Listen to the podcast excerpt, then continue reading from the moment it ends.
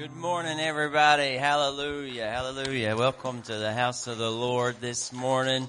And I'm happy to be here. We're happy to be here. We're excited. Y'all ready for Christmas? Amen. Done all your Christmas shopping? We haven't. So we wait till the very last moment.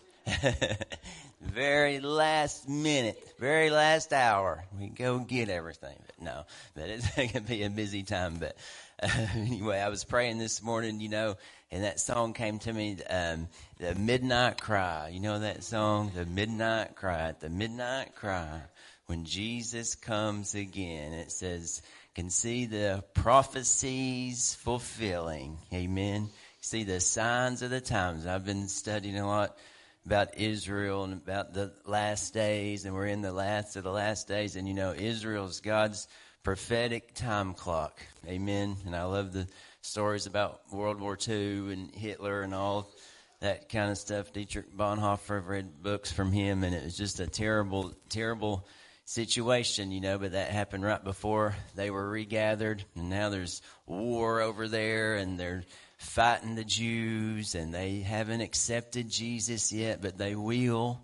But we are the church, and Jesus said, until the times of the Gentiles be fulfilled. And if you think about it, we're in the same dispensation now It's after Jesus died and resurrected and it's almost been exactly 2,000 years and we're in the exact same time period now. The time of the church, the time of the Gentiles, the times are about to be fulfilled and we can see, like that song says, the prophecies fulfilling. And all we got to do is look around. And so what I want to say to you this morning is, are you ready to go see Jesus? Amen. Are you ready to meet the Lord at the midnight cry? God will turn to this Jesus and say, go and get my children. Amen. Go and get my children. Amen. And, uh, and that, uh, word from the Lord came through last Sunday morning, you know, and, um, and the word was uh, my children about David and Elijah and the widow woman and and my children, I've come for my children. We are God's children. Amen. And you know, we have a daddy in heaven, and no matter if you have a good earthly father or not, and I do, but if no matter if you do or not, we have a heavenly father. Amen. And that just gives peace to my soul. That gives joy to my soul that I have a heavenly father that loves me no matter if I mess up, he still loves me no matter if I got a good home life or not, or a good job or not, or I got money in the bank or not. He loves me. Amen. And he loves you.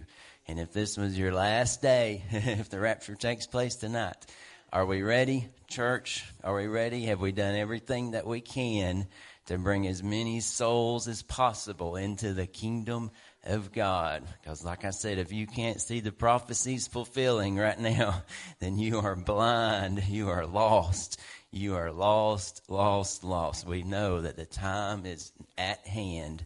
It's very, very soon. So we have to be ready. And if it happened tonight, are we ready? Have we preached the gospel to the very best of our ability to get as many souls saved as possible? Amen. Let's pray. Dear Heavenly Father, I come to you in Jesus' name, Lord God. We know, Lord Jesus, that it's the midnight cry. Lord Jesus, it's the midnight hour. Lord God, we know that the end of the church age is very near. It's right at the doorstep, Lord Jesus. Lord God, you're going to say to your son, go and get my children. Hallelujah. Go and get my children.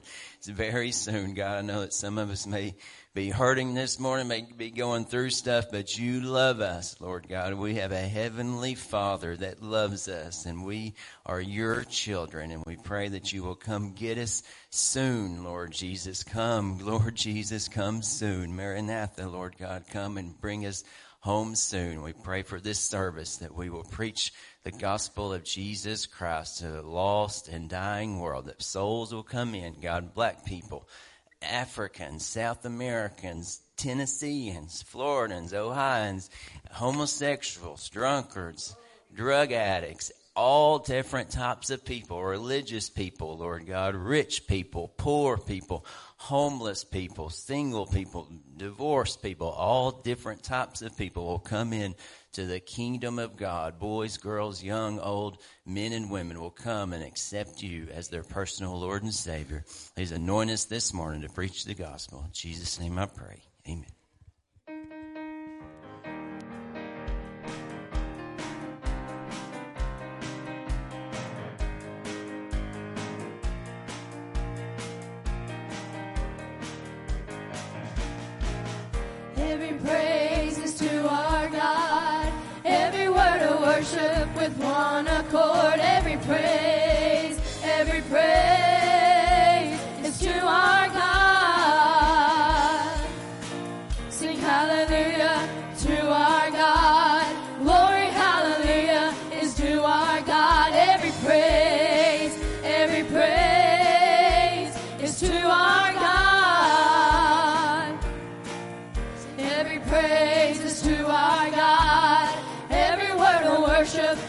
one accord, every praise.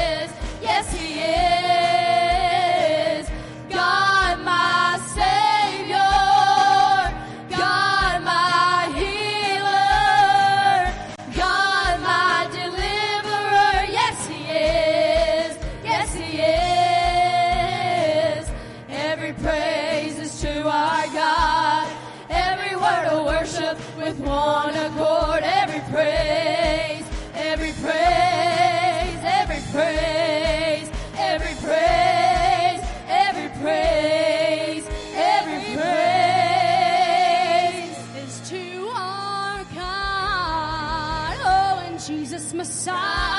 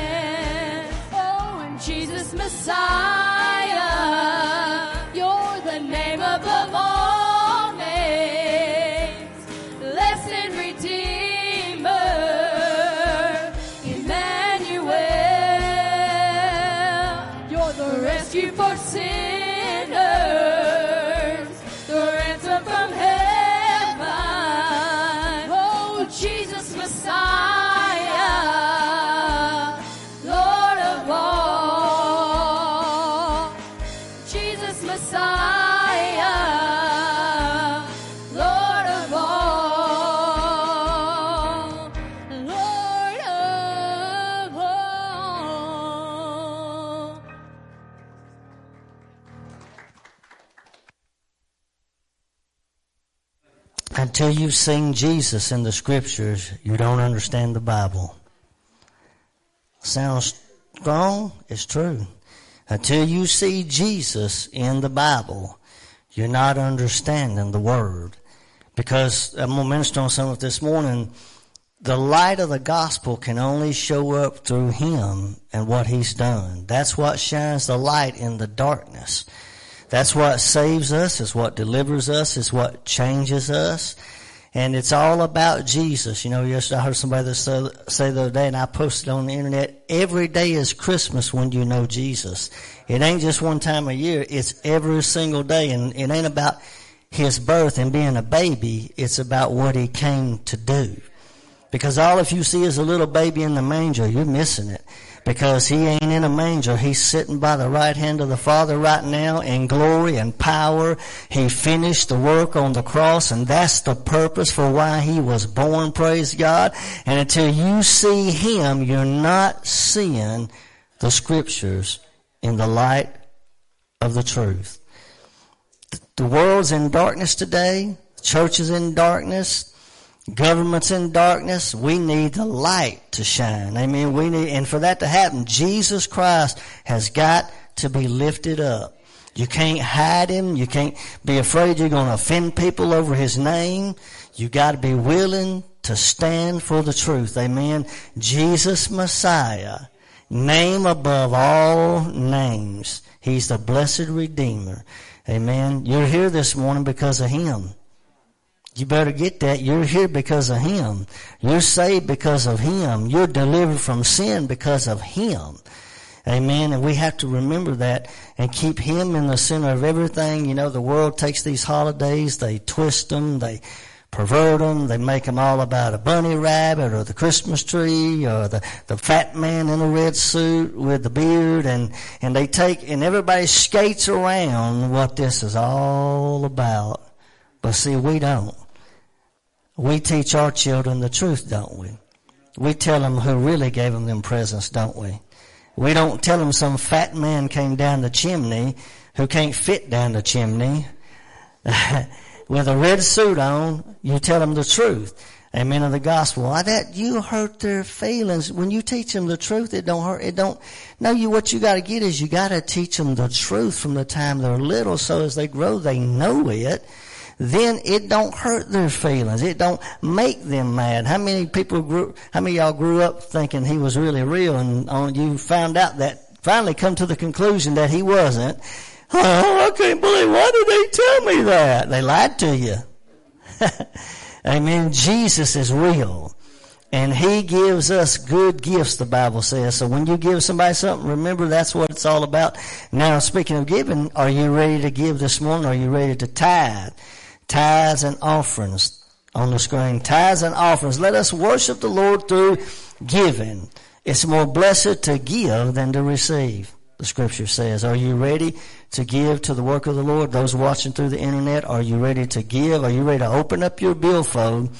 Get out your checkbook, use your debit card. Are you ready to give to the gospel of Jesus Christ. Until a Christian learns to give his money to the work of God, he is getting nowhere.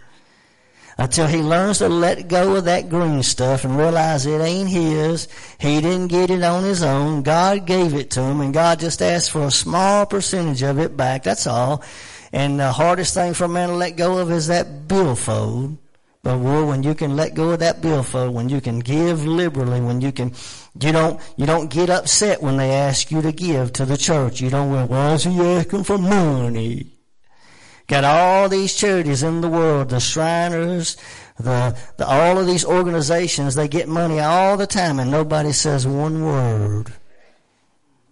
Ain't that great what they're doing? If it ain't reaching souls, if it ain't changing people's lives, even though it may be helping somebody in the natural, it's not going to, it's not going to help the spiritual man. And how much money, I wonder, will be thrown away, the millions or billions of dollars people giving the stuff that has no substance to it. It can't change a person's life. It has no spiritual connotation to it, but it's just all about being nice during the holidays. You need to be nice every Sunday, every two weeks, every month, and you need to give to the work of the Lord. Amen. Not once a year, every time you get paid. That's what the Bible teaches. Go and give the first fruits back to the Lord. So we're going to ask the Lord to bless it this morning. How many of you got something to give this morning? Are you glad you got something to give? I tell you what you're going to do. If I'm going to ask you, hold it up in the air if you have something to give. We're going to pray as we pray. Father, in the name of Jesus, I ask you this morning to bless the givers. I ask you to meet their needs today. Lord, I ask you to open the windows of heaven, pour your blessings out, God, upon them. Lord, that you would meet every single need they have physically, financially, emotionally, domestically, whatever the case is, God, meet their need this morning. We ask you to have your way this morning. We ask you to touch us today. We ask you to move through the internet. Those watching, those who will watch by later time, that you would move upon people to help us to do what you called us to do in carrying the gospel into other countries.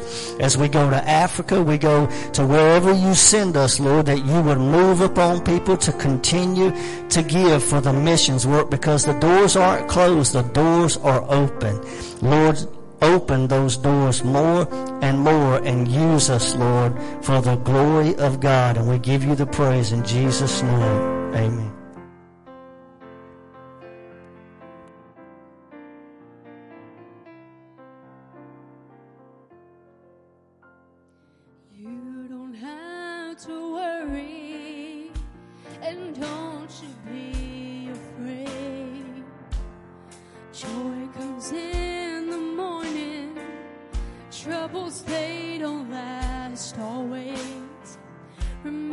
There's a friend in Jesus who will wipe your tears away.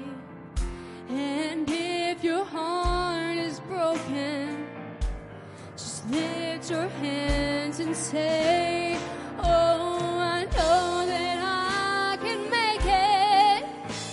I know that I can stand. No matter what may come my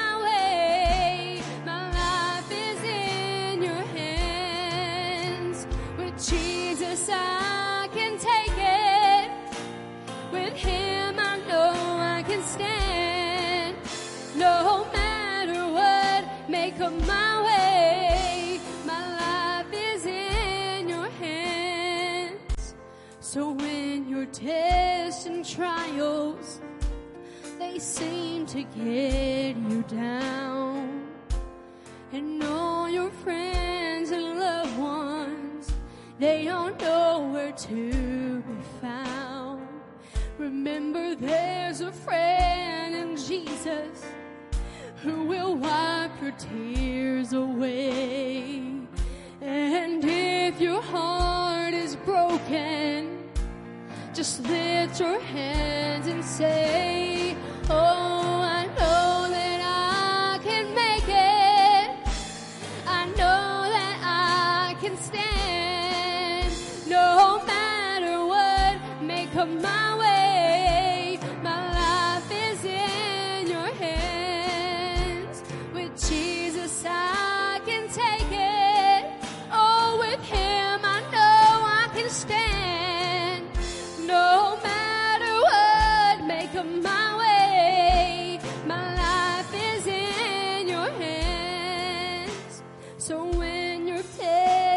trials they seem to get you down, and all your friends and loved ones they aren't nowhere to be found.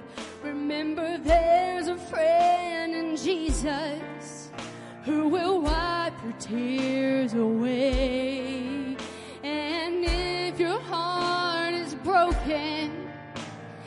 Lift your hands and say, Oh,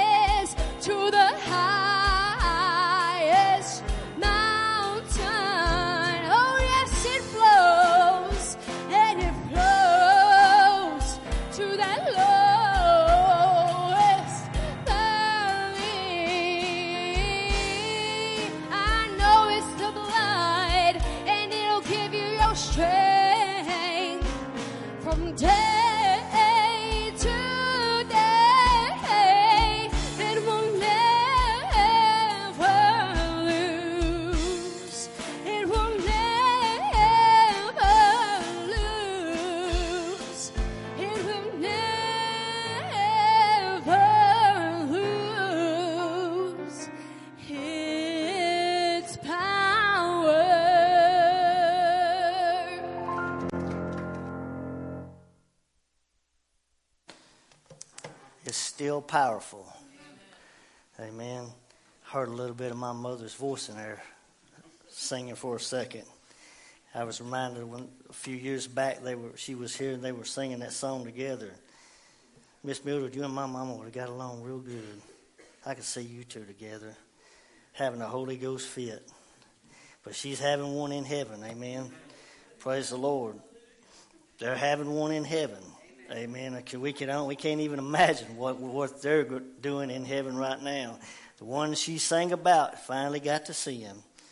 Amen. Amen. And I don't think she's going to be reserved.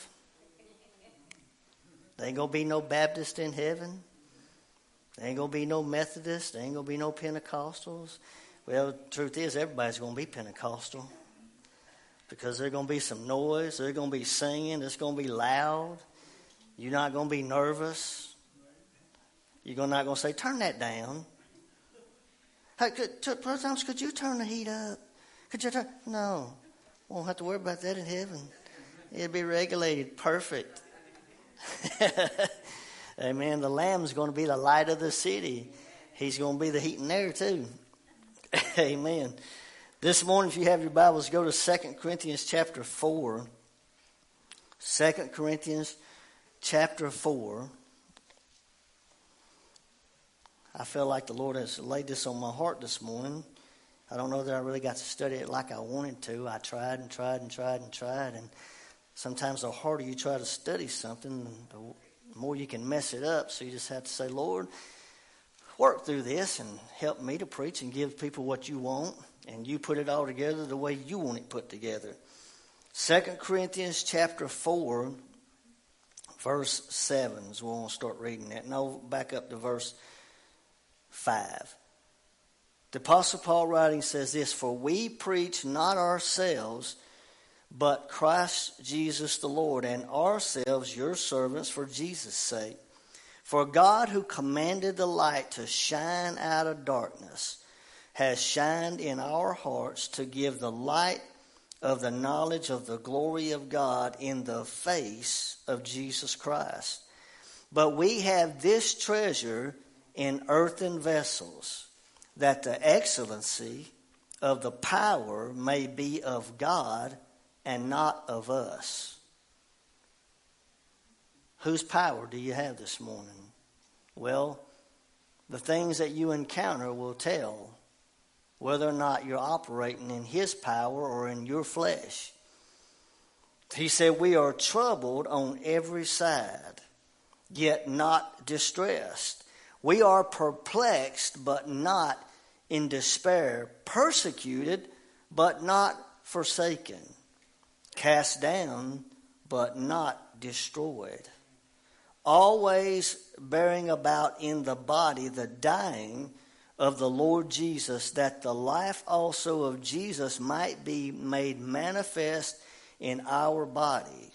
For we which live are always delivered unto death for Jesus' sake, that the life also of Jesus might be made manifest in our mortal flesh. Let's pray. Father, we come to you in the name of Jesus.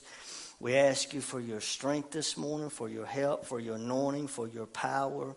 Lord, for your understanding, the enlightenment of your word, that you would open it this morning, make it real to us. Lord, I pray for people today that are watching, those that are here that are experiencing difficult things. Lord, that you would speak to them through your word this morning. Your word. You said we don't live by bread alone, but by every word that proceeds out of the mouth of God. Your word is what we need. Lord, we need the truth. We need understanding. We need revelation. We need doctrine. We need to know what we believe and why we believe it. And Lord, I pray for people today that are watching that you would strengthen them, that you would speak to them, that you would encourage them. I know that this is a time of year when Satan launches attacks on people's minds. He tries to oppress people. The world is lost without hope. And many of your children, Lord, we know the enemy tries to push us down at times. He tries to oppress us, but you've promised in your word that we have the victory. We have the excellency of the power of God. We have your spirit, Lord. We have the word. We have the truth. And we have a way through the things that we experience. Lord, I pray today that people that are watching today that don't know you, that they would understand they cannot live life without Jesus Christ. They cannot overcome those suicidal thoughts. They cannot overcome the drug addiction, the alcoholism, but only through the blood of Jesus, only through the power of God can they overcome these things that the enemy tries to destroy them with, God, as he did many of us, Lord. But you brought us out, you saved us, you changed us, and you've given us the power to go forward in the name of Jesus. Lord, move this morning. Touch us, bless us, and help us in Jesus' name. Amen and amen. As I said, I tried. I read this three or four times this week, and trying to find the mind of the Lord on what exactly He wants said this morning. And I just uh, want to start by saying a few things about what was really going on here. And when Paul wrote this, he he was actually writing this in, in uh, correction form somewhat to the church. Remember, First Corinthians, he wrote it to correct all the issues that were going on in the church. I'm not going to get into all that. Read the book of First Corinthians. If you don't believe that a church has problems, read the book of First Corinthians. And they have more than one problem at times. they have several problems. And he wrote to address all of these problems in the church that he established.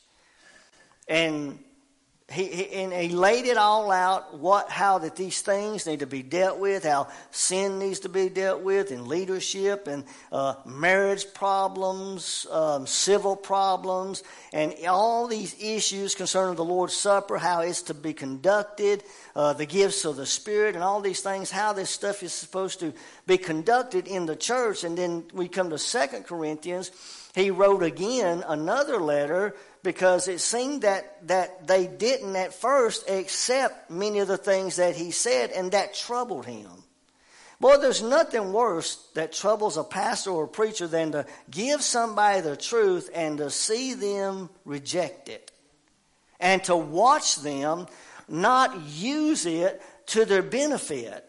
And so he wrote another letter, and it seems that some things had started turning around, and the issue is that the, the, the, he didn't just have a problem with, you know, the church that he had pastored and established and, and trying to teach them things, but he had another issue with some of those Judaizers and those Jews from Jerusalem that had crept in and snuck in and tried to, uh, to um, minimize his calling. They tried to ridicule who he was because, you know, they, they said things like, hey, he's a former blasphemer. Don't you know what he did? Do you know that he had people killed? Do you know that he is a murderer at heart? Do you know that he's not one of the original twelve? Do you know? And they did everything they could to try to tear down his apostleship, so they attacked him. And here's the reason why they did it because the devil knew that if he can destroy the character of this man, the people will quit listening to what he's preaching.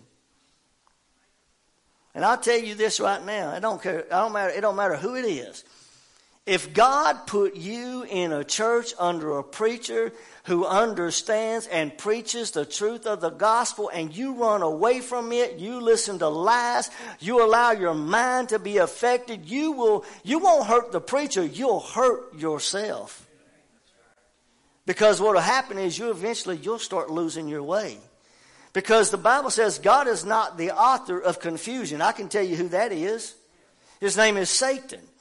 And, and Satan wants to try to confuse God's people and how he does it, not with a, not in the form of carrying a pitchfork and horns, but in the form of people who carry a Bible, who claim they know God, but they pervert the truth of the Word. And they don't care about your soul. They don't care about you having continual victory over sin. All they want to do is get you away from the truth, get you away from where your life has been changed, and, and they do it they, they really, I think they did this more so because they wanted to try to injure Paul. But what they didn't realize was they couldn't injure this man because he was dead to them.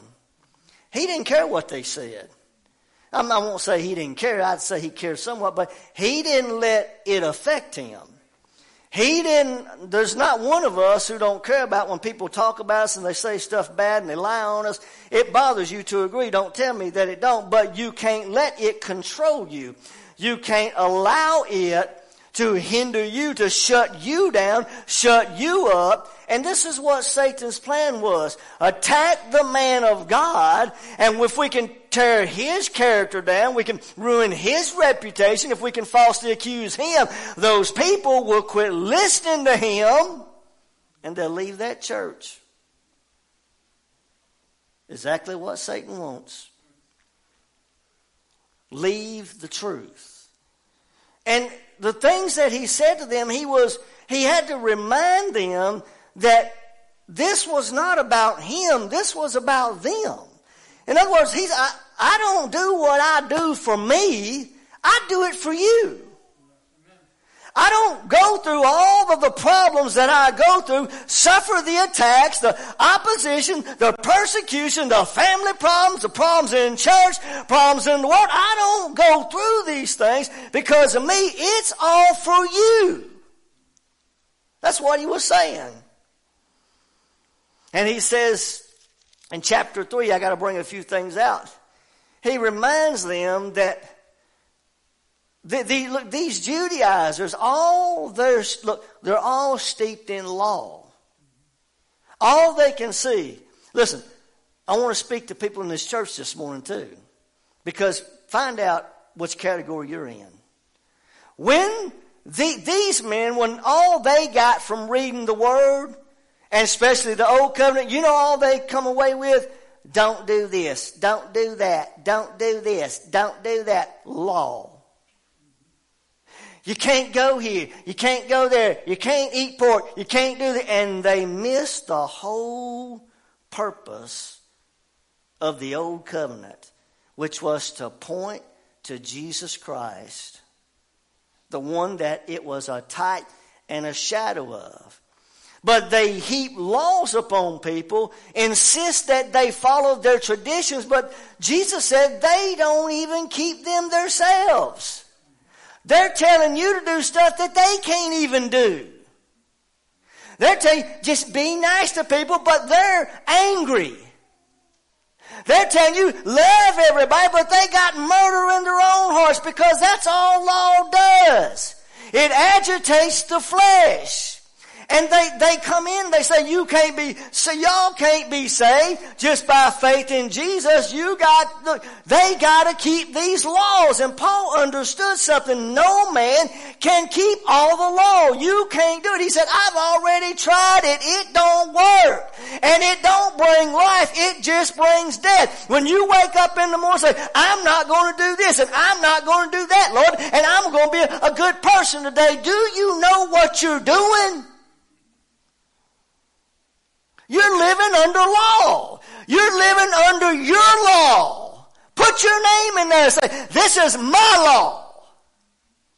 And I'm so, so I'm not living by faith in what Jesus did. I'm telling God what I'm going to do. You, Jesus said, without me, you can do nothing.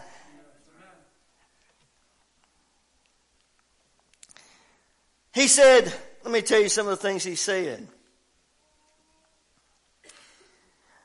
In chapter 3, he said, You are our epistle written in our hearts, known and read of all men. Do we need commendation? Do we need recommendation? Do we need confirmation as to the calling on our life and our ministry? He said, No, you, you people, you church, you are our epistle. You are the proof what I preach to you, there's proof enough. Don't you remember when you were in bondage? Don't you remember when some of you were drunkards? Don't you remember when you were controlled by anger, by hatred, by bitterness, when you were steeped in witchcraft? Don't you remember what you were? And when you heard me preach the gospel, the power of God showed up, came into your life and changed you and set you free. Come on somebody, because you said yes to Jesus and your whole life begin to change, you better go back and remember what the truth did for you. You better go back to the cross. You better get back to your first love. You better come back where it all begins, church, because you ain't going to get delivered from your sin no other way. Don't you remember? No, some of them they don't remember because they've been listening to lies and they look at the preacher through the flesh now and they say, Look, you know what he did? Well, they say he did this, they say he did that, and, and now Satan has confused your mind and now you're thinking bad about the man that's telling you the truth. Because you're listening to trash. You're listening to garbage. Some of y'all need to turn some people off. Quit telling everybody your problems. Stop running to everybody and telling what's going on in every detail of your life. Stop telling people because everybody can't handle what's going on. Some people, it affects their minds to the point they can't even sit and listen to the truth and accept it. He said, we don't have to commend ourselves. We don't have to prove anything to anybody. Who cares what they say? Let them lie. You know good and well this gospel works. You've seen it change your life. You've seen the power of God work in you. You remember what I preached you. I didn't preach myself. I preached Jesus Christ and you said yes to Him and you got changed and saved. he said, you are our epistle. And it's not written with ink, but it's written with the Spirit of the living God. Huh. He said, We're not sufficient of ourselves to think anything as of ourselves. He said, But our sufficiency is of God. Let them say what they want to say. Let them say we're walking in the flesh. Let them say we don't know the truth. Let them say he's not a real apostle. Let them say he's not called of God. Let them say whatever they want to say, but you listen to the truth. Our sufficiency is of God. He said he's also, he has made us able ministers, listen, of the New Testament. The New Testament.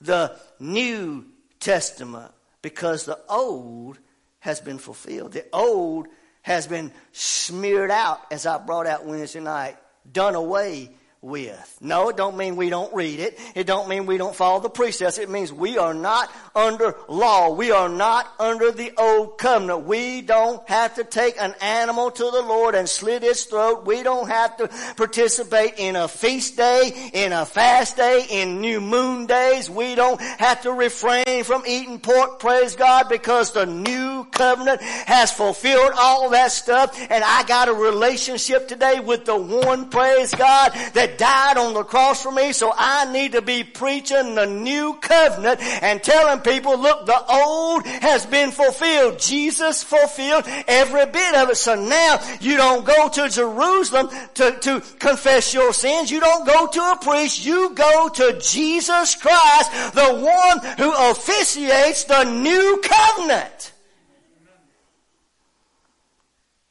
He said the letter kills, but the spirit brings life. See, the law, when you're bound by law, don't do, don't do, don't do, stay away here, stay. And there are some things, don't misunderstand me, that we don't do. There's things we do and there's things we don't do. But we got to get out of the law mindset and get into the new covenant grace. We got to understand that this gospel has been given not just to save us, but to continually change us. If you want to be, if you want to escape deception, if you want to escape your mind being troubled by lies, you got to hold fast to the truth because you're going to be tested. You're going to be tempted. You're going to be tried. You're going to be hit by the devil. You're going to have opposition. You're going to have problems. Well, that sounds negative. Well, it's the truth. And you're going to have to face it. There's things you ain't going to confess your way out of. I believe in a right confession. I don't think you should walk around talking negative all the time, talking garbage. I don't, but at the same time, you are not going to confess your way out of some things because God has ordained them to take you through them, to test you, to build you, to strengthen you, not to move the mountain out of your way, but to get you through the mountain. So that you can come out saying, let me tell you what the Lord has done in my life. If the song said, if I never had a problem, I wouldn't know that God could solve it. That's, that's Bible. He says, and he, he does a comparison between the old covenant and the new covenant. And I want to just tell you a few things that he said as we get back to the text. He said, oh, where's that? The veil that Israel, as when they read that he said their minds were blinded. He said, seeing then that we have such hope, we use a plainness of speech, not as Moses, which put a veil over his face that the children of Israel could not steadfastly look to the end of that which is abolished, but their minds were blinded. For until this day, the same veil untaken away in the reading of the Old Testament which veil is done away in Christ. So if you read the Old Covenant and you don't see Jesus, all you're doing is operating under law, more than likely. If you read the Word of God and you don't see Jesus, you're missing it. Because this is the purpose of the Bible. It's the purpose, it's the reason for our salvation. Jesus. He said, but even unto this day when Moses is read, there is a veil upon their heart. But there's coming a day when Israel, Adam said it this morning, nevertheless when they shall turn to the Lord, it shall be taken away. When Israel turns to Jesus, when all of Israel shall be saved, the ones, the remnant, they're going to see the one whom they pierced, the one that they drove the nails in his hand, the ones that they said, let his blood be upon us. But praise God, when they come to the understanding that it is He that is the Messiah at the second coming, the veil is going to be removed out of the way and for the first time they're going to realize the one they crucified is their Savior. Now where the Spirit of the Lord is, there is liberty. You know what that means? Where the gospel is preached, where the truth is preached, where the cross is preached, guess what? Liberty. What did Paul say in Galatians 5 and 1? Stand fast therefore in the liberty wherewith Christ has made us free and be not entangled again with a yoke of bondage. Behold, I, Paul, say unto you that if you be circumcised, Christ shall profit you nothing. If you live under law, if you put your faith in your church attendance, if you put your faith in how much you read the Bible, Christ shall profit you nothing. What Jesus died to give you will not be working in your life because you're abrogating God's way. You're not going God's way. Mm.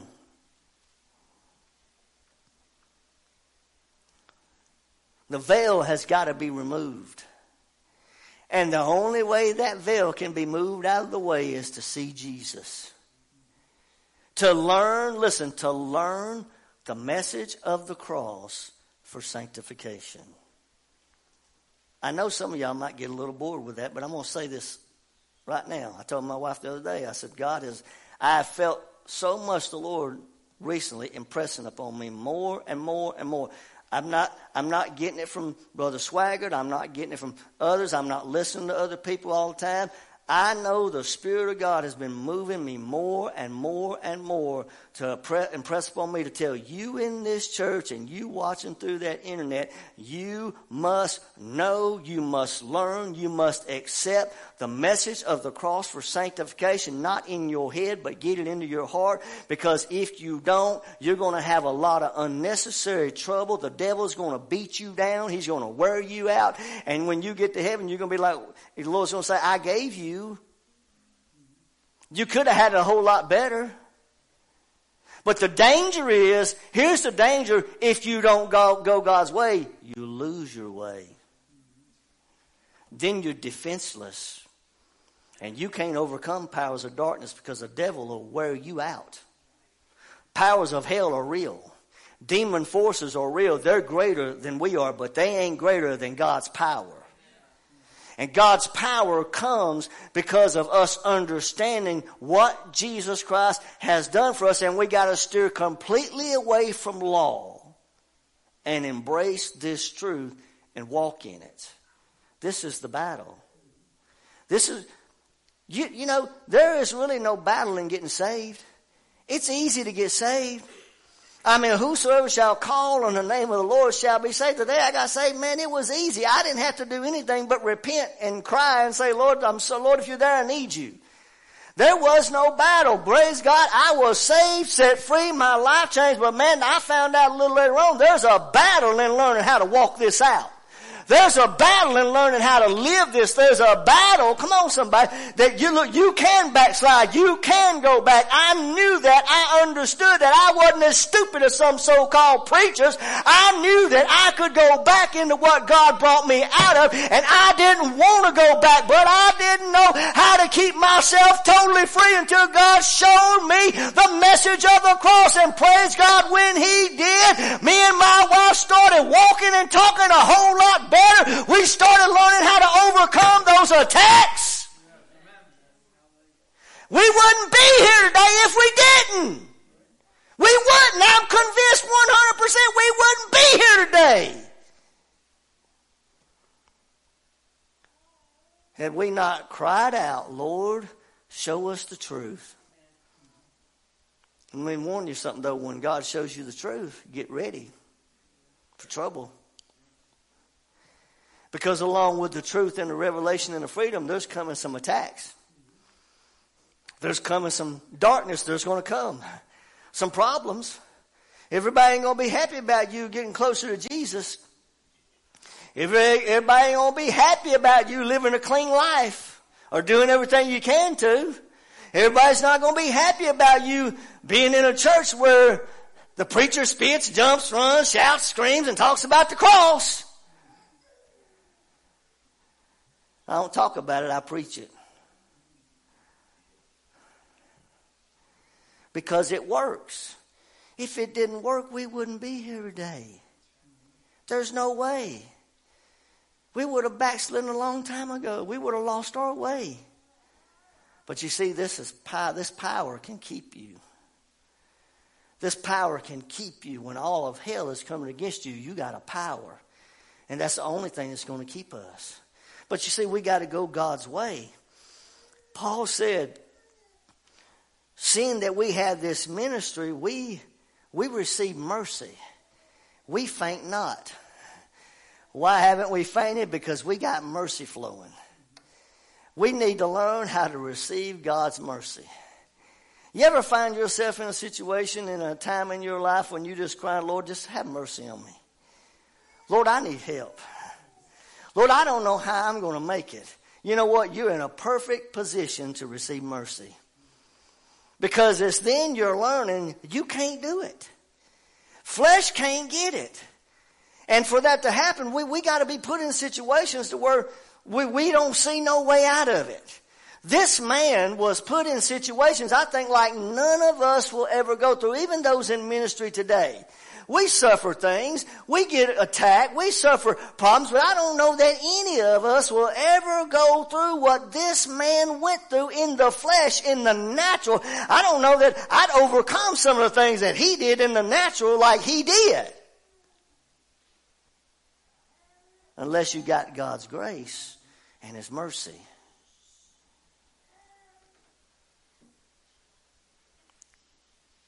He said, I got to move ahead a little bit. I'm just skipping through some verses. I hope you're okay this morning. He said, If our gospel be hid, it's hid to them that are lost. I'm not hiding anything. No, he says there's nothing hid here. Who cares what they say? They can accuse me of being dishonest. They can say I'm twisting the word. They can say whatever. But you know what? There's nothing hid here. Our gospel is not hid. If our gospel is hid, you know who it's hid to? The lost.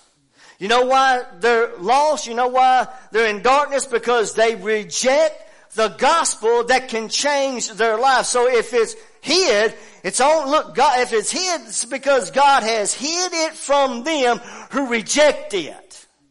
Was it Matthew chapter 11 verse 28, 29 or some down, word down through there? Jesus said, Father, I thank you. I thank you that you have hid these truths from the wise and the prudent. God hid it. Why? Because they rejected it. See, when God has something from you, you ain't going to find it. He said, But you have revealed it unto babes. That's people who have a humble spirit. That's people who know they don't have everything together. That's people who know that they ain't right about every single thing. That's people that says, I need to learn the word more. I need, I need a greater understanding of your word, Lord. And see, if that's you, good news. God ain't hiding anything from you. He's going to give you the truth. He's going to open your understanding. But if you got a prideful spirit, if all you want to do is argue with people, if all you want to do is cause trouble, God's going to hide the truth from you. He said if it's hid, it's hid from them that are lost. The world is blind. Anybody taking a look around you lately? On your job, out in Walmart, out on the street corner. The world is blind. They walk in darkness. They don't know where they're going. They stumble from place to place, just barely making it. But praise God, you and I don't live like that. I'm glad today I ain't barely making it. Even though we suffer attacks, we still got mercy. We got grace. We got the power of God keeping us, moving us, helping us to march forward in times of trouble.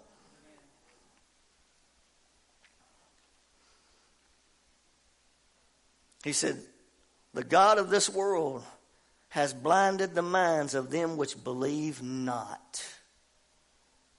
You see, if you don't believe the gospel, you're blind. What is the gospel? Jesus Christ and Him crucified. It saves you, it delivers you, it keeps you, it helps you, it opens your understanding. And if you reject it, you're blind. How many people today in the church are blind? Again, because they're so steeped in law. It's all about what they do.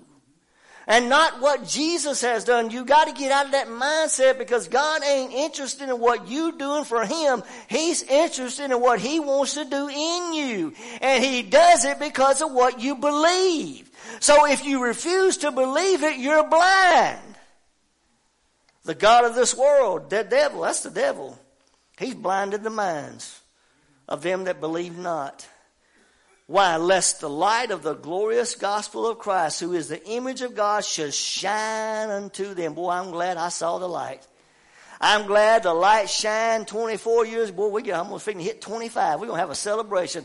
Praise the Lord. I mean, the devil, he's really fighting that when we're getting really close to 25. And I've been feeling some opposition lately. Maybe that's a part of why he's fighting because he said, maybe I can get, stop him from reaching 25. I want to tell you, devil, we made it to 24. We're going to make it to 25 by the mercy and by the grace of God. And we're going to make it past 25. We're going all the way to glory by the power of God.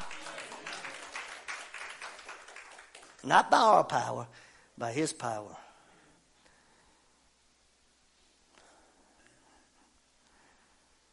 He said, if they would open their hearts, if the world would repent, if the world, people you know right now that are lost in darkness, if they would open their hearts sincerely and cry to God for mercy and ask for forgiveness, you, you know what would happen? the light will show up. I'm going to tell you something. I love the light. I ain't no fan of darkness. I'm a, I'm a light man. The only time, only time I like to really see darkness is when my eyes are closed when I'm snoring. Hello. That's the only kind of darkness I really like. I ain't no man of darkness. I ain't no fan of darkness. Go to bed early, get up early. I don't like to be up late and I don't like for nobody to try to keep me up late because I don't care to be in darkness. I won't be in the light.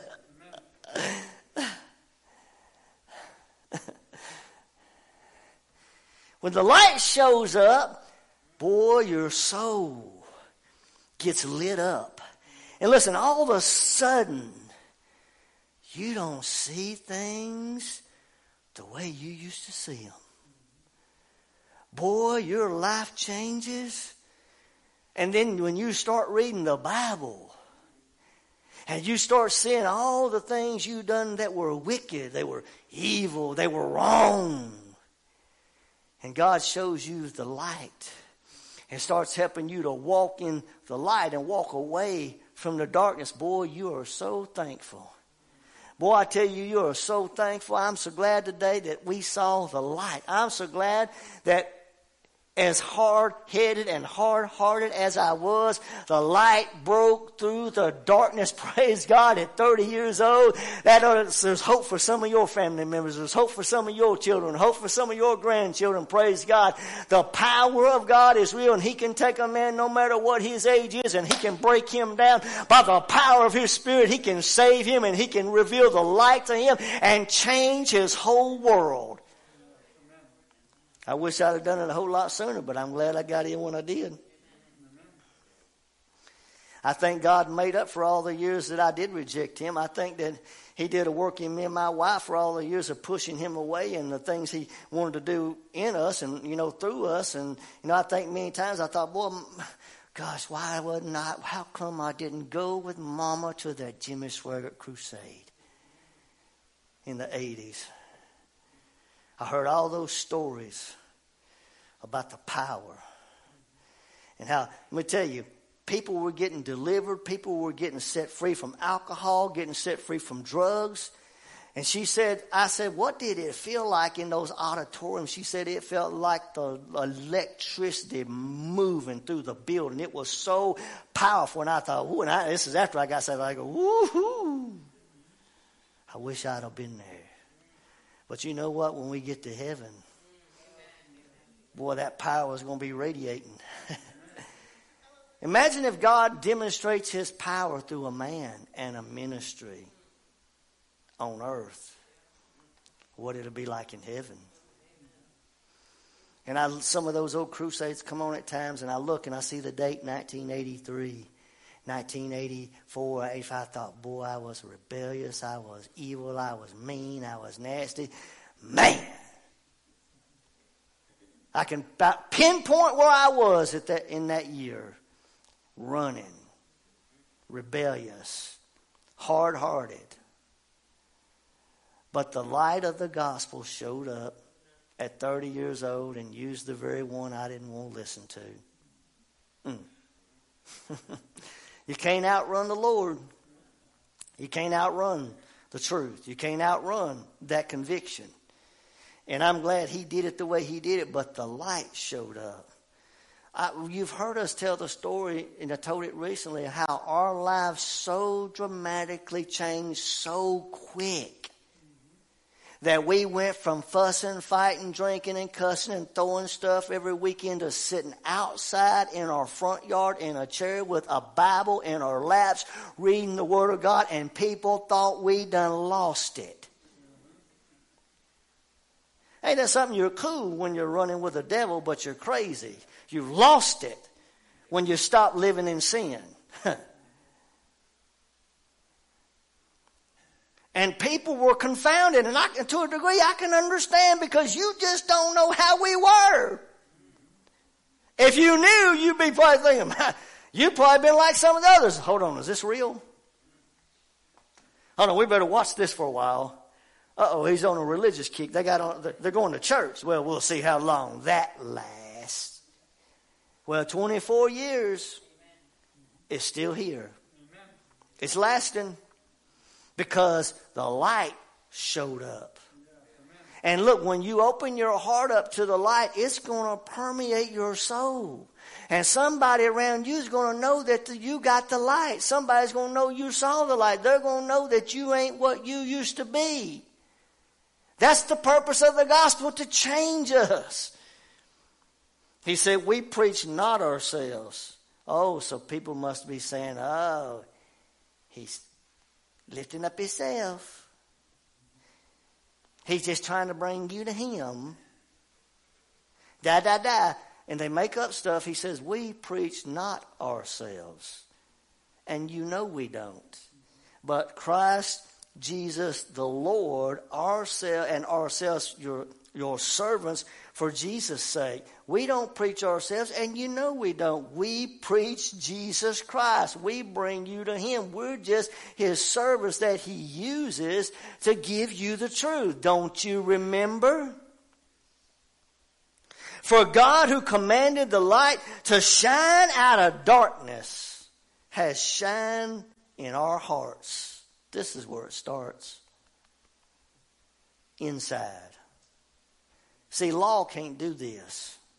Thou shalt not can't do this. The Spirit of God is the only one who can do this. It shines in our hearts to give the light of the knowledge of the glory of God in the face of who? Jesus Christ. Jesus. This is how the light shines. It's through Jesus. Now, let me get to where I want to go this morning. But we have, uh, again, verse 7, chapter 4, but we have this treasure in earthen vessels. The word treasure there speaks of riches or wealth or something that is laid up in store. We have these riches. We have this treasure in earthen vessels. In this earthly body, guess what? We got something. You better have. Because if you don't, you won't survive what's coming. You won't survive the attacks. You won't survive the opposition. That's why, again, it's so important that every one of us, we understand the message of the cross, we apply it, we live it, and we put it into effect in our lives because testing is coming, opposition is coming, trouble is coming. That, that we have this treasure in earthen vessels that the excellency of the power excellency of the power. We need the power. May be of God and not of us. There's coming a time you're going to need the power to get through what's coming your way. What, well, what's coming my way? Well, I'm glad you asked because I'm going to tell you this morning some of the things that came Paul's way. And we're not exempt from these things. Although again, I don't think we'll, we'll we will go through the degree that he went through, but still we will go through things. And some people go through more severe things than others. And I'm convinced that ministers and preachers of the gospel that God has called, that they will go through a lot more than the person who comes and sits on a pew. Not saying you won't go through anything, but the degree that the preacher goes through, I believe is a whole lot more than most Christians. Why? Because God uses it to teach us things. God uses it to grow us. God uses it to strengthen us. God uses it, look, for your benefit. There's some things we go through you'll never know about, you don't need to know about, and you you don't even think need to think about knowing about, but it is sometimes we have to come and stand up here and preach to you while our heart is sinking. Miss Grace, am I right? Sometimes we have to come up here and stand before you when we have faced an onslaught of the devil just before we came to church. Sometimes we have to walk through these doors and look, be faithful and realize this ain't about me. This is about you. If I was doing this for me, I might have walked off. If I was doing this for me and how I feel, I don't know if I'd keep doing this just for me, but there's a greater reason. There's people's souls at stake. Your, your maturity, your growth, your strength in the Lord. God has called us to preach to you so that helps keep us going. So that's why you need to come to church. Sunday, Wednesday, hello, come to church because, you know, it's a little discouraging when the preacher walks through the doors and he sees three people.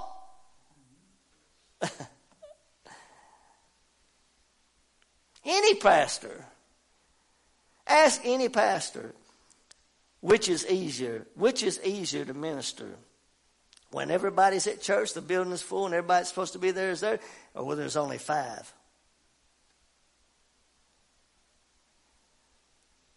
Because numbers increase. numbers, they do some, we don't do what we do for numbers. I hope you understand that by now because if we did, we would close this down a long time ago. Because I preached to three, I preached to five, I preached to ten, I preached to twenty. You know, here we've seen them come, we've seen them go. And we have to remain faithful no matter what people do. So if I was doing it for myself, I would have been done a long time ago, but I do it, we do it for you. So come to church. Listen, watch through the internet. Listen to the gospel. God's called you to hear the truth. But you got to understand something. When you start hearing the truth, you will be attacked. You will be opposed. Satan will try to get you to stop listening to that which is the truth.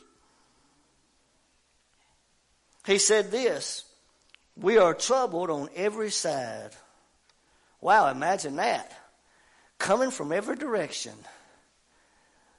Sounds contrary to Joel Osteen's message, don't it? Sounds contrary to most of your modern day preachers, don't it? Who say you're a champion, you're great, you got everything under control, everything's going to be all right. God's for you, God's not against you. Uh, you know, blessing, blessing, blessing. But let's listen to what a real man of God says. He said, We are troubled on every side. Well, if he was really an apostle, he wouldn't be going through that. Hmm. You think the President of the United States don't go through stuff? Even the one we got. Not that he cares. But you think people in leadership don't go through stuff, even in the government? They get opposed, especially those who stand for what's right. But preachers, even more so. He said, We are troubled on every side. Troubled means to press together, to compress. Anybody felt compressed lately? Like, you know, you're just being squeezed. Every direction you turn, you got a problem coming here, a problem coming there. This is going on, and that's going on. You're like, Lord, I need help. And it's like sometimes the Lord just allows Satan to come from every angle through people, through the government, through the church, through religion, through people on the job. They come and they compress, the, it means to afflict you, to oppress you with evil. Christians are not exempt from being oppressed with evil. Christians are not exempt from being afflicted. He said, We are troubled on every side, but hold on. That's the negative part. Let's look at the positive part. But not, he said, we're distressed on every side. We are distressed on every side, yet not distressed. Okay? It comes, but we're not distressed. In other words, we're not going to allow it to overcome us.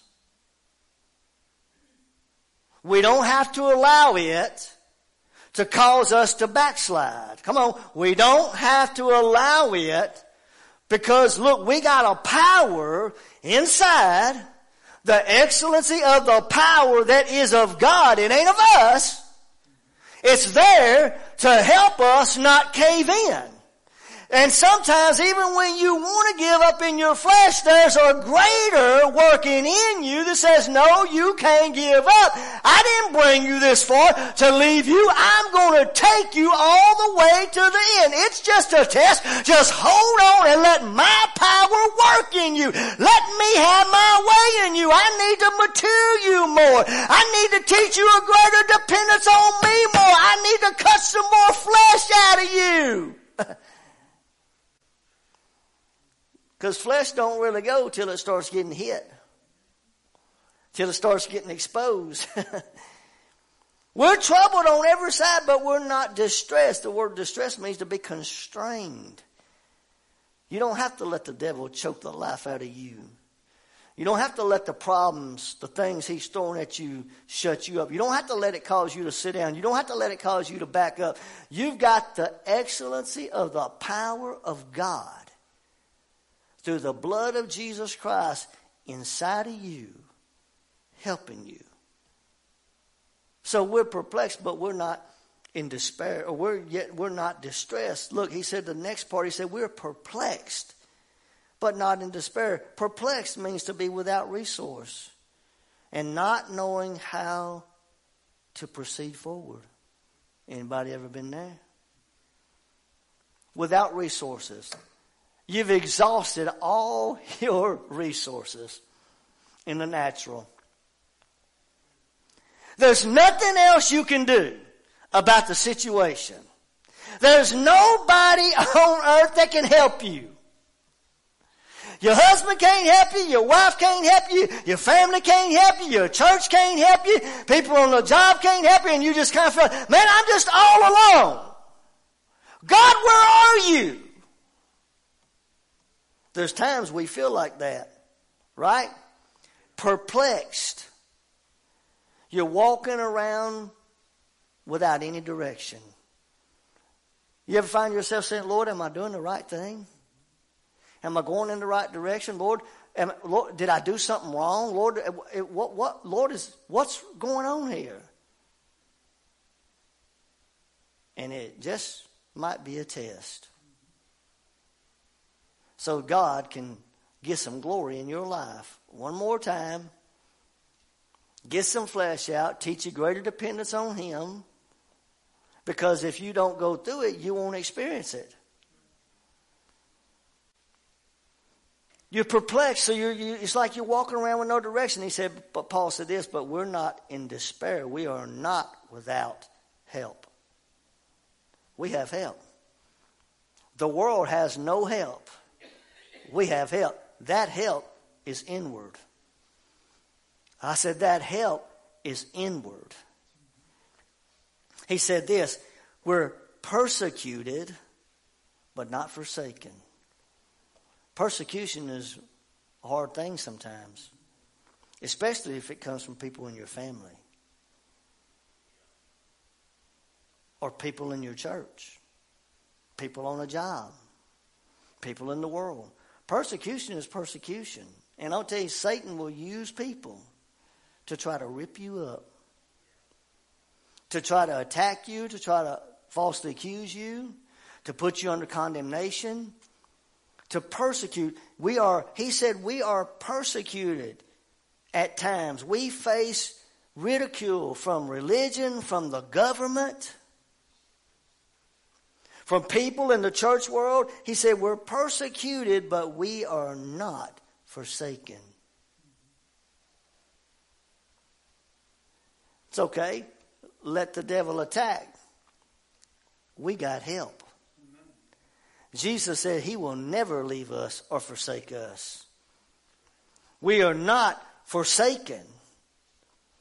In other words, we're not, he's not going to desert us, even though sometimes you might feel deserted. The Lord isn't deserting you, he's testing you. Listen, he said we're cast down, but not destroyed. You know, the word cast down speaks of demolition. to demolish.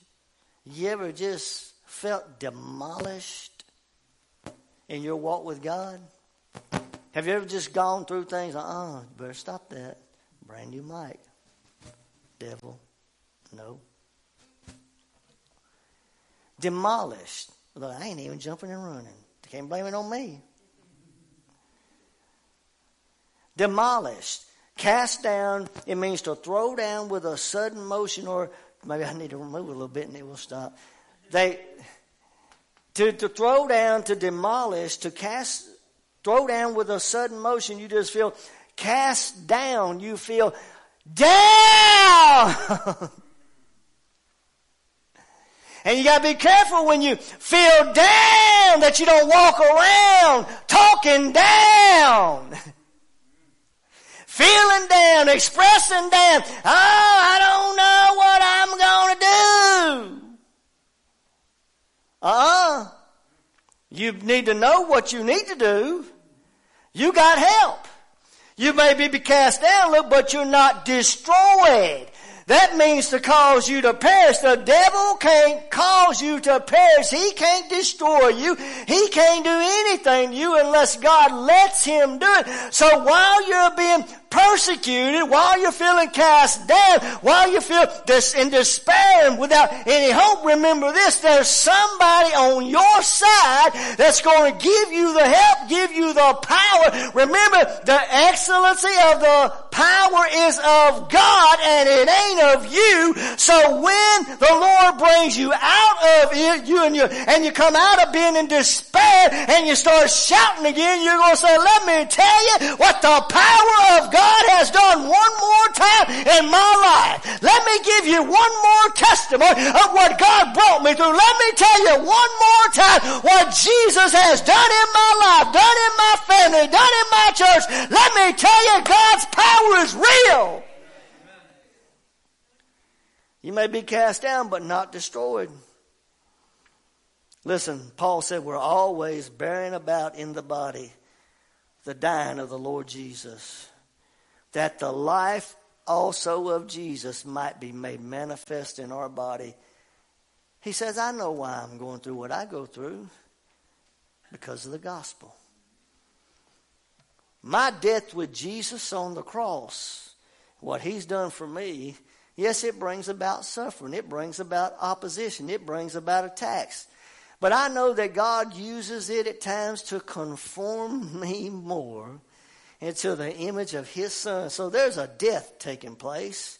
While it's true that a death already has taken place, there's still a dying taking place in me because there's things that God needs to get out. Hmm. Y'all didn't all seem to agree with that. Talk to your spouse. People on the job. yeah, there's things that have to go, and they don't go unless we go through some stuff. Look, I said go through. Not stay, don't pitch a tent. And stay, go through.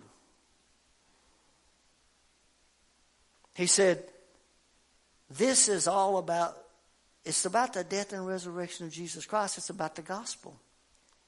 He said, For we which live are always delivered unto death for Jesus' sake. I don't know if I want a ministry like that. Trust me, when it's His power, you can do it. In your power, you can't make it. But when His power is working, you can come to church when you're being persecuted. When His power is working, you can keep on preaching when people talk about you. When His power is working, you can stand even in the face of failure and say, look, I know God is working on me and God's restored me and God's doing things in me. You can continue to go on. We can't give up and quit. We can't lay down when we're being hit. Because that's what Satan wants you to do. Give up. We're always delivered unto death for Jesus' sake, that the life also of Jesus might be made manifest. Where? In our mortal flesh. The work of Jesus Christ. You can talk about the cross all you want. You can say cross, you can say Christ crucified, but until this works in your heart and brings about a death to self and brings a change in your life, because that's what its purpose is to take us from the flesh to the spirit, to that the life of Jesus might be made manifest in our mortal flesh. What He did, He wants it to be manifest in your flesh. He wants you to learn how to forgive people who wrong you. When you're tempted to hate them.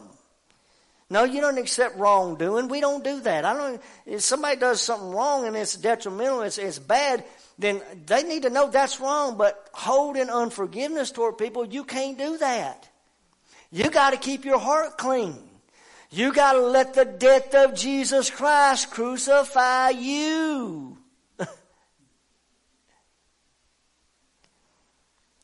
you want the message of the cross working in your life? Forgive. And you shall be forgiven. Hello? It don't mean we got this thing. Well, if I forgive them, they, they, they don't think that I'm accepting what they're doing. No. I ain't responsible for what you do. You are. I gotta keep my heart clean towards you though. I can't hate you. No matter what you do to me. Because that will affect my relationship with the Lord. And let me tell you something else more dangerous about it. If you don't forgive, God don't forgive you and you start slipping up and doing, committing stuff and getting into sin, you're going down. Because God, He made plan. If you don't forgive, I don't forgive you. What a mouthful. You need to be a forgiving person. You better be. Don't mean you accept wrongdoing. But you better be willing to forgive people. You better be, for, be willing to forgive people that backslid. You better be willing to forgive people that left church. You better be willing to forgive people that said stuff about you. You better be willing to forgive people that harmed you. You better be willing to let them go, give them to God, turn them over, and let Him be the one to deal with them. Well, I what you just don't know what they did. I'm telling you right now, you better follow God's word and forget about your flesh and your feelings and what other people say. You better find out what God says. Because I'm I've been tempted to not forgive a lot of people, and I have to remind myself of this every single time. If I don't forgive them, Lord, you say that things can get corrupt, you can get dark between me and you, and I don't want that, Lord. I want the way with me and you staying open all the time so I need to be quick to forgive people. And sometimes it ain't easy to be quick. Hello? Especially when you're dealing with somebody with a background that we came out of. Who just love to fight.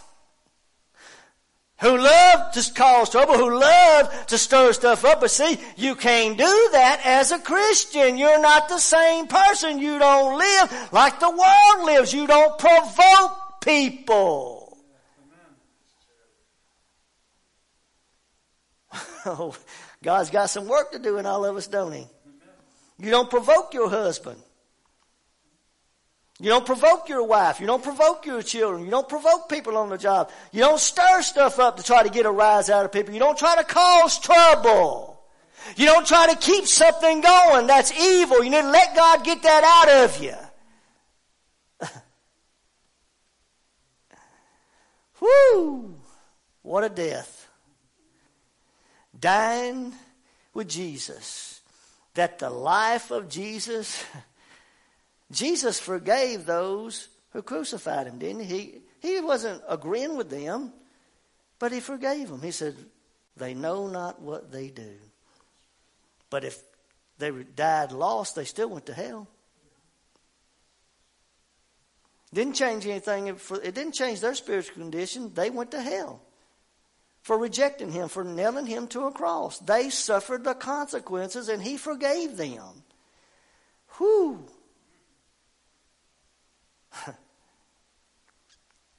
How forgiving are we? What if you were nailed to a cross by people, laughing, mocking at you, and cursing you? Would you be able to say, Lord, forgive them? There ain't no Jesus is in this house this morning. Bunch of flesh. Only through the power of God, look again, only through the power of God can you truly forgive somebody. and lay it down and let Him have it. There's things that we get hit with from time to time. I mean, they just come out of nowhere. I don't like those kind. How about you? I don't like the kind that just come. I mean, if I got a little bit of a notice, you know, I'm. But you know when they just come out of nowhere, and like, oh, wow, what in the world? What's going on here? How'd that happen? What in the world is wrong? Where'd that come from? And the devil says, I'm, I'm using anything I can to try to get to you. That's what he's doing. Use anything he can to try to get to you to try draw you out in the flesh. Whoo! Pull you out into the flesh, and he'll use people. He's a lure, he's a lurer. He wants to lure you. Come on, bite on my lure. I want to destroy you. I want to mock at you. I want people in your church to laugh at what you I cause you to do. You don't have to bite. You don't have to bite. Let God's power work. The excellency of the power is of God. It comes through the cross of Jesus Christ. And there's got to be a dying in us to receive more of it. Miss Grace, would you come? Miss Michaela, would you come?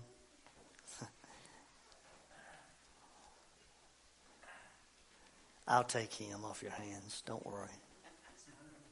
It won't. You won't intrude into my space if I have to take him. Okay. So you gonna sing with him sleeping. If he wakes up, you give him to me. Listen. Are you having problems this morning? Are you being attacked? Are you going through things? I got a feeling some people are. I know you are. But I tell you this, we got the power. We got help. We got God's strength. Then if you listen, if you need it this morning, if you're facing something, you watch it through the internet, you're facing something, and you need strength, God has it. And it's through the blood of Jesus. So if you need it this morning, come. If there's something you need to come and lay on this altar this morning, there's somebody you need to lay down, there's some situation you need to bring to the Lord something you can't overcome, bring it to Jesus. You can't do it, but He's already done it. The power is what you need. The power. Praise God. Lord, let your power move through your people this morning. God, move through that camera today. God, touch your people. I feel that there's people in here you're facing things that you can't get through. You need the power. You need God's strength. You can't do it on your own. And He's ready to give you the help you need. Praise God. He's going to give it to you. And it's going to come in the form of the inward man. The Lord, of us, son, of a kunda, of a- that in the name of Jesus, Lord. Pour your power out. God, pour your spirit out. In Jesus' name. Way back, way back on Calvary, it's the blood that gives me strength